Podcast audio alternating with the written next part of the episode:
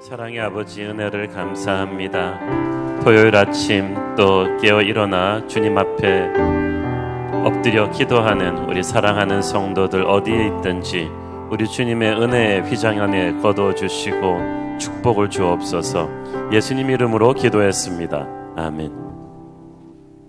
할렐루야. 오늘 또 새 아침에 하나님께서 기도할 수 있는 힘을 주시고 여러분을 깨워 주셔서 이 자리에 오게 하시니 감사합니다. 실시간 생방송으로 동참하고 있는 또 원근 각처의 모든 성도님들에게 하나님의 은혜와 기름 부으심이 충만하게 임하기를 원합니다. 오늘의 본문은 어제 본문의 연장선상에 있죠. 어제 본문에서 우리 예루살렘 교회 핍박으로 각지로 흩어진 성도들이 어, 각지에서 이제 복음을 전도하는 감동적인 장면을 보았습니다. 특히 어제 본문 그 4절 말씀이 굉장히 중요한 말씀이었죠. 그 흩어진 성도들이 두루 다니며 복음의 말씀을 전했다. 흩어진 사람들이 두루 다니며 복음의 말씀을 전했다는 사실이 저는 참 큰 감동으로 다가옵니다. 스테반의 순교라는 그 사건은 엄청난 사건이었죠. 초대교회 전체가 존경하는 가장 뛰어난 평신도 리더였던 이 스테반의 죽음으로 인해서 다들 트라우마에 걸릴 수도 있었지만 하나님께서는 이 예루살렘 교회를 그로 인해 사방으로 흩어지게 하셨습니다. 사실 예루살렘 초대 교인들 입장에서는 억울하기도 하고 원망스러운 마음도 들었을 거예요. 예수 잘 믿었는데 교회 열심히 다녔는데 너무나 이 청천벽력 같은 시련이 닥치니까 어찌하니 그랬겠습니까? 하지만 그들은 하나님을 원망하지도 않고 자기 연민에 빠지지도 않고 흩어진 곳에 가서 그냥 아, 세워라 내워라 허송세월하고 있지도 않고 흩어진 곳에 가서 복음을 전했습니다. 여러분 상황이 힘들고 어려울 때 이 사람을 안정적인 자리에서 뽑아서 이렇게 힘들고 어려운 자리에 던졌을 때 이 사람이 어떻게 행동하는가가 그 사람의 영적인 그 실력입니다. 아무리 상황이 힘들고 어려워도 우리는 우리의 핵심 사명을 포기하면 안 되죠. 아니 이렇게 힘들어진 것은 오히려 복음 전파를 더 넓게 더 적극적으로 하라는 하나님의 뜻이었을 것입니다. 그냥 두면 예루살렘에만 모여 있을 그를 핍박을 통해 하나님께서 흩으셨어요. 어쩌면 그들은 어쩔 수 없이 예루살렘을 떠나면서 비로소 오직 성령이 너희에게 임하면 너희가 권능을 받고 예루살렘과 유대와 사마리아와 땅 끝까지 이르러 내 증인이 되리라는 예수님의 말씀을 그때 다시 한번 기억했는지 모르겠습니다. 이렇게 우리가 현실에 딱 닥쳐서야 생각나게 되는 하나님의 말씀이 있어요. 그래서 우리가 평소에 잘 안 하다가 그걸 순종하게 되는 거예요. 어려움이 우리를 영적으로 철들게 합니다. 복음은 말씀을 전했습니다. 복음은 굿뉴스죠. 예수 그리스도의 소식이죠. 예수 그리스도의 십자가와 부활 사건이죠. 이 복음을 듣고 우리가 구원받고 인생이 변했습니다. 그렇게 인생이 변한 사람들이 또 그 복음을 들고 나가서 다른 사람들의 인생을 변화시킵니다. 복음을 들은 사람은 침묵할 수가 없습니다. 왜냐하면 그 가슴에 성령의 불이 일어나기 때문입니다. 뛰어나가서 전해야만 속이 시원해집니다. 그래서 복음은 이 폭발하는 다이너마이트와 같고 주체할 수 없는 어떤 열정입니다. 단순히 교회 다니는 사람이 아니라 이 불타는 복음을 가슴에 소유한 사람, 그 사람이 진짜 크리스천입니다. 이 복음을 가슴에 소유한 저와 여러분이 되기를 축원합니다. 그들이 두루 다니며 복음을 전했습니다. 여기서 두루 다니며라는 말은 wherever they went 어디를 가든지 복음의 말씀을 전했다는 뜻입니다. 저는 여러분이 어디에 가든지 복음을 뿌리기를 바랍니다.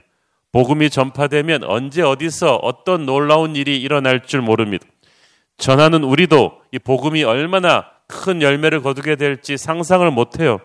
인생이 변하고 역사가 변하고 가정이 변하고 나라가 변할 것입니다. 우리는 그런 거룩한 기대감을 가지고 때를 얻든지 못 얻든지 복음을 전하는 사람이 되기를 바랍니다.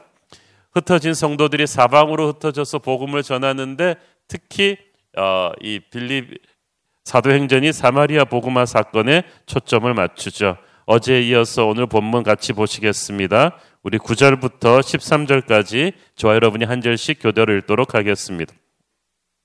그 성에 시몬이라 하는 사람이 전부터 있어 마술을 행하여 사마리아 백성을 놀라게 하며 자칭 큰 자라 하니 낮은 사람부터 높은 사람까지 다 따르며 이르되 이 사람은 크다 일컫는 하나님의 능력이라 하더라. 오랫동안 그 마술에 놀랐으므로 그들이 따르더니 빌립이 하나님 나라와 및 예수 그리스도의 이름에 관하여 전도함을 그들이 믿고 남녀가 다 세례를 받으니 시몬도 믿고 세례를 받은 후에 전심으로 빌립을 따라다니며 그 나타나는 표적과 큰 능력을 보고 놀라니라. 이 사도행전이 보그마 사건을 다루면서 특히 사마리아 보그마 사건에 초점을 맞춥니다. 이는 역사학자인 누가가 주님의 그 말씀이 얼마나 정확하게 성취되는지를 우리에게 보여주려 함입니다. 사도행전 1장 8절에 그 주님께서 그렇게 말씀하셨잖아요. 오직 성령이 너희에게 임하시면 너희가 권능을 받고 어디부터? 예루살렘부터 온 유대와 사마리아와 땅 끝까지 이르러 내 증인이 되리라 하시니라. 이 성경에 나오는 순서가 굉장히 중요합니다. 이게 뒤죽박죽 서거도 되는 것이 아니라 어떤 단계가 있어요. 여러분 요리도 제일 처음에 시작할 때 뭘 먼저 넣고 그게 어느 정도 끓은 다음에 그 다음에 뭘 넣고 이렇게 단계가 있잖아요. 이렇게 뒤죽박죽 섞어서 되는 게 아니고 영적인 세계에도 질서가 있고 법칙이 있고 단계가 있어요. 하나님께서 이 복음을 우리에게 주셔서 세상으로 나가서 증인이 되게 하시는데 먼저 예루살렘과 유대부터 시작하게 하십니다. 이게 쉬운 것 같지만 쉽지 않아요. 가장 가까운 데 있는 사람이 전도하기가 어쩌면 가장 힘들어요. 그리고 예루살렘은 예루, 예수님을 못 박아 죽인 핍박자들이 아직도 시퍼렇게 눈을 뜨고 살아있는 곳입니다. 유대교의 전통주의에 갇혀가지고 예수님을 거부한 사람들이 득식득식합니다. 그런데 여기서 복음을 전하라는 거예요. 하나님께서는 어렵지만 이 말에 순종해서 사도행전 초반부에 예루살렘 초대교회가 이 핍박자들의 핍박을 말씀과 기도로 이겨내며 정말 이 스타트를 잘 끄는 것을 우리가 볼 수가 있습니다. 그런데 문제는 예루살렘 초대교회 부흥이 너무 좋았던 거예요. 그래서 지상 명령의 다음 단계로 나가지를 못하고 있었어요. 자기들끼리 성령 공동체, 믿음 공동체, 은혜 공동체를 만들고 있으니까 정말 여기가 좋사오니 너무 좋았어요. 그런데 이 너무 좋은 것도 문제죠. 밖으로 나가지를 않으니까. 이제는 사마리아를 거쳐 땅 끝까지 복음을 들고 나가야 되는데 땅 끝까지 가기 전에 예루살렘과 땅 끝 사이에 병목처럼 사마리아가 있었어요. 주님께서 사마리아를 반드시 통과하게 하셨어요. 사마리아 복음화 이거 정말 쉽지 않습니다.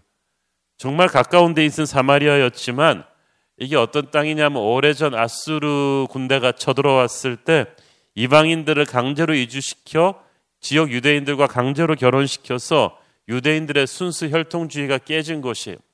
그래서 유대인들은 사마리아 사람들을 이방인들과 똑같이 무시하고 차별했습니다. 그래서 길을 한참 돌아가더라도 사마리아를 통과하지는 않았었어요. 유대인들이 가장 가깝지만 싫어했던 곳, 경멸했던 곳, 그런데 이 사마리아를 통하지 않고는 땅끝으로 갈 수가 없었다. 그 말은 우리에게도 사마리아가 있다는 뜻이겠죠. 한국 교회에 사마리아는 두 군데라고 생각합니다. 저는 북한과 일본이라고 생각해요. 정말 아, 가야 되지만 가기 싫은 가기 힘든 땅. 그러나 그것을 거치지 않고는 우리가 북한 선교, 일본 선교를 안 하고는 정말 땅 끝까지 가기가 힘든 아마 우리에게는 그런 적용이 아닐까 생각을 합니다. 예루살렘 초대교회 성도들은 애지간한 상황에서는 절대 사마리아 선교사 파송 안 했을 것입니다. 그런데 하나님께서 스테반 순교라는 무서운 핍박을 허락하시니까 어, 충격이 왔어. 그렇게 해서라도 이 이기적인 예루살렘 교회를 땅 끝으로 흩어야겠다고 판단하신 거예요. 이 교회에게는 이 영적인 야성이 살아 있어야 돼요. 아브라함과 야곱과 요셉과 모세에게 가르치신 나그네 영성, 어느 한 곳에 안주하지 말고 하나님을 어느 한 공간에 머무르지 말고 너희 각자가 늘 광야 교회 그 마인드를 가지고 끊임없이 움직이는 성전이 되라고 하셨잖아요. 사실 우리가 정말 편한 상황에서는 잘 가지 않아요.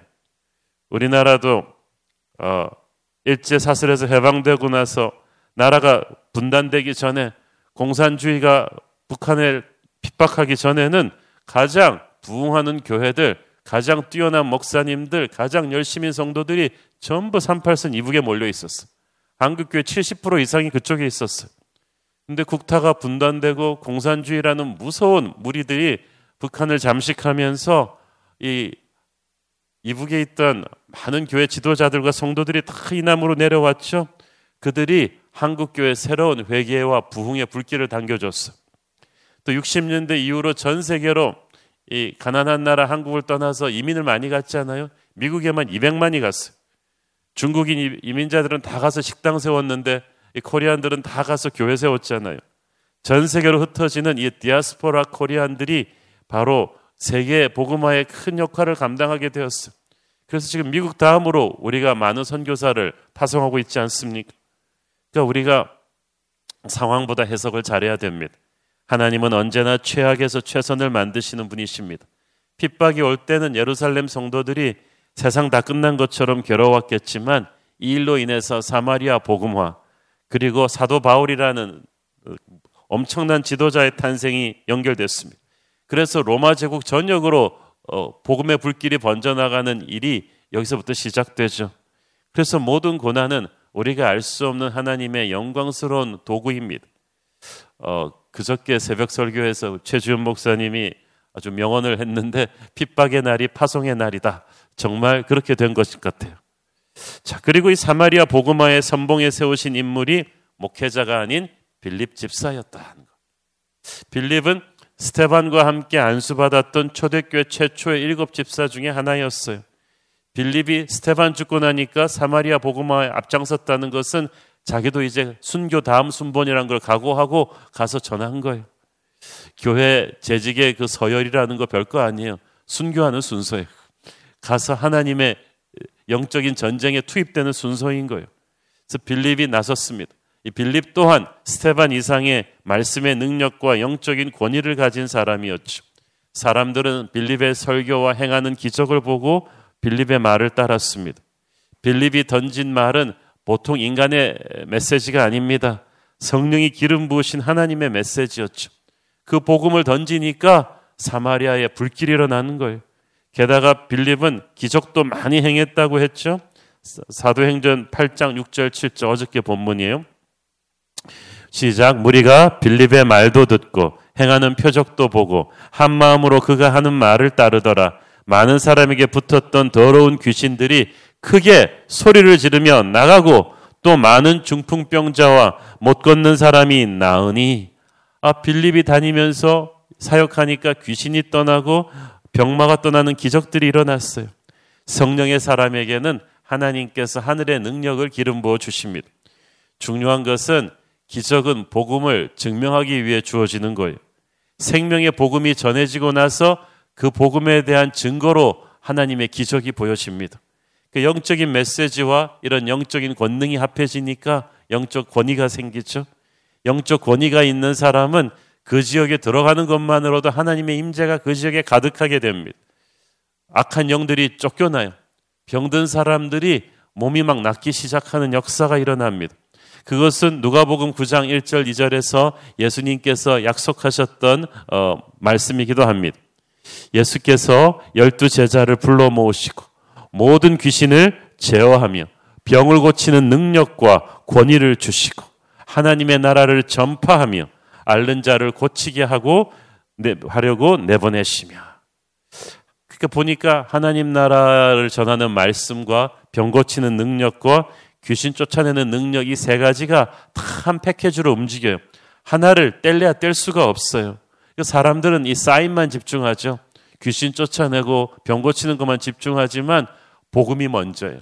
복음과 함께 그 모든 능력이 여러분에게 임할 것이고 그 능력 받아 변한 사람은 자신도 그 능력을 풀어서 사람들을 하나님께로 돌아오게 하는 축복의 통로가 될 것입니다. 살아있는 하나님의 말씀이 임하니까 귀신이 떠나갔다는 게 중요합니다. 보이지는 않지만 많은 사람들에게 귀신들이 붙어 있었어요. 그것도 더러운 귀신들이 붙어 있었어요. 여러분 깨끗한 귀신은 없어요. 더러운 귀신이.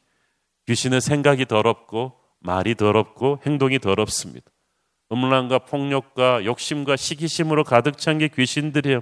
세상이 왜 이렇게 더럽냐? 이 더러운 귀신들이 약한 세상을 지배하고 있기 때문이 그런 귀신들이 사람에게 붙어 있으니까 말과 행동이 사람들이 그렇게 더러운 거예요. 그러니까 아무리 공부를 많이 하고 돈이 많고 좋은 집 살고 교양 있는 척 해도요, 영이 더러우면 인생이 더러워지는 거예요. 귀신이 붙어 있었다는 말을 영어 성경에서는 demon possessed라고 하죠.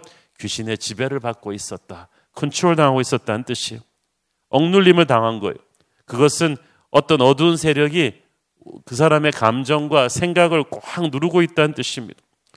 위에는 눈부신 태양이 있는데 중간에 먹구름이 있으면 사람이 그걸 누리지 못하듯이 은혜의 단비가 쏟아지고 있는데 이 어둠의 세력에게 눌리고 있으면 누리지 못해요.